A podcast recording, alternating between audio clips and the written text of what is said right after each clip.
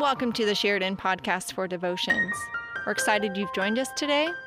Let this word enter your heart, and may it inspire you for your week ahead.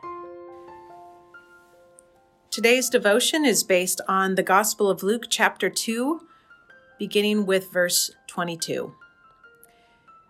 When the time came for their purification according to the law of Moses, they brought him up to Jerusalem to present him to the Lord. And they offered a sacrifice according to what is stated in the law of the Lord, a pair of turtle doves or two young pigeons. Now there was a man in Jerusalem whose name was Simeon. This man was righteous and devout, looking forward to the consolation of Israel, and the Holy Spirit rested on him. It had been revealed to him by the Holy Spirit that he would not see death before he had seen the Lord's Messiah.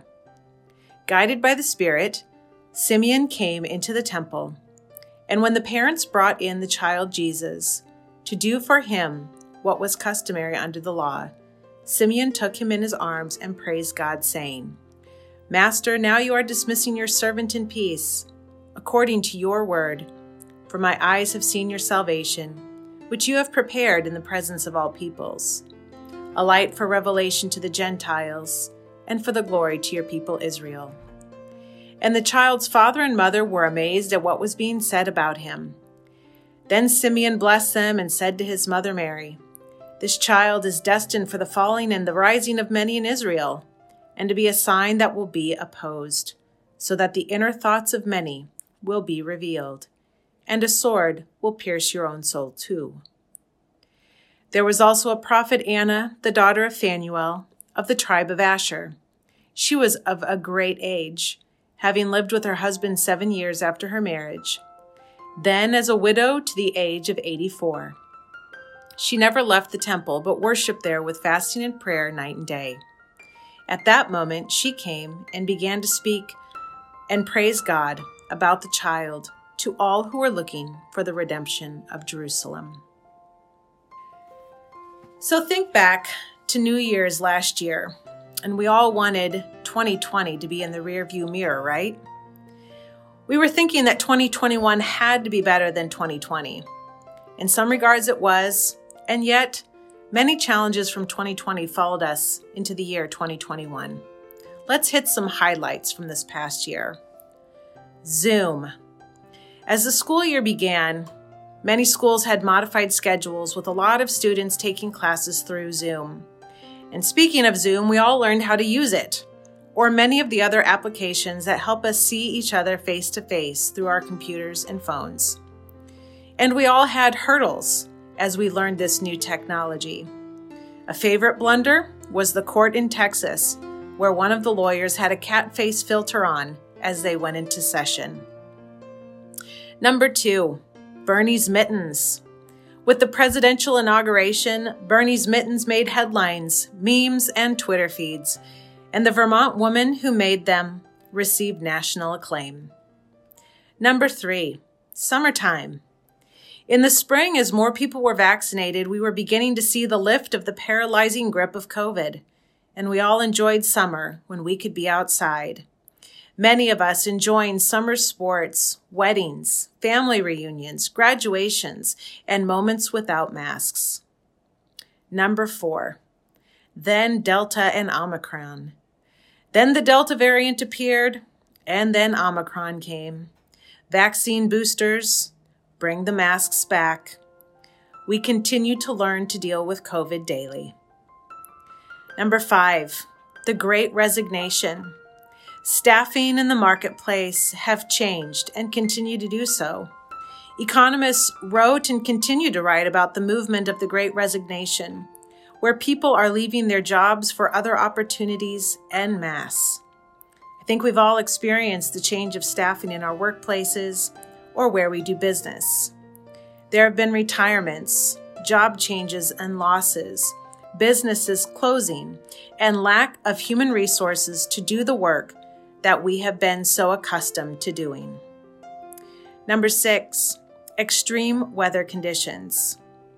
We witness extreme weather with our changing climate, tornadoes in December, wildfires and heat waves through the summer. with the most recent wildfires in Colorado. We continue to learn of the side effects of extreme weather conditions on our world, our air quality, land, water, and our very existence. When we look at all these happenings, some things were finished and complete and put in the past, while other things are continuing and yet to be resolved. Life is like this, no matter the year. Things come to completion, they are fulfilled, and other things carry on. But one promise stands unshakable. The presence and love of God remains and is fulfilled in due time. And we hear the story today of how God is with us, especially in the Christ child Jesus. What was revealed in Genesis at the dawning of human time and spoken through the prophets of the promised Messiah. There was one to redeem and save Israel and all people, and that promise has been fulfilled, made complete, realized. Jesus is born, and on this day in Scripture is dedicated to God and God's people in the temple in Jerusalem. For us and for our faith, we need to remember that God calls us to participate in this work of His fulfillment in the world. So I encourage you to be led by the Holy Spirit. Be like Simeon. Foster an attitude of open heart and mind. Pay attention to the speaking of the Holy Spirit in your life. We should regularly consult with the Holy Spirit, asking for guidance and clarity on our life's journey. This comes through worship, prayer, and speaking with others who share faith. What is God speaking to us today in this new year of twenty twenty-two? How are we called to be disciples serving in the church and in the world? And just like Simeon embraced Jesus and praised God, how do we embrace this newborn child? We also need to recognize Jesus in our midst. Do we take care of the church and our ministry like Mary and Joseph took care of Jesus?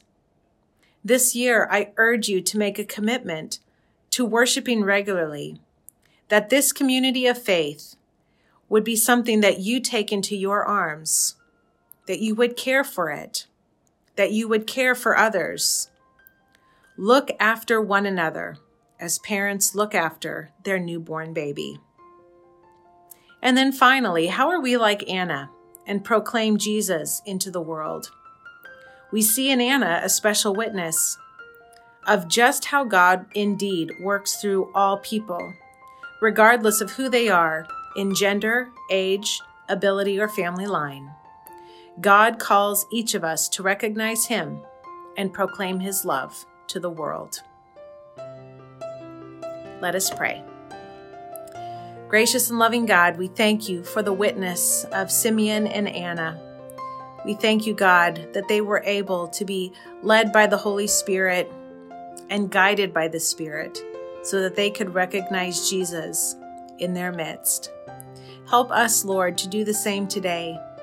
Help us to care for Your church like a mother and a father care for their newborn baby. In Jesus' name we pray. Amen.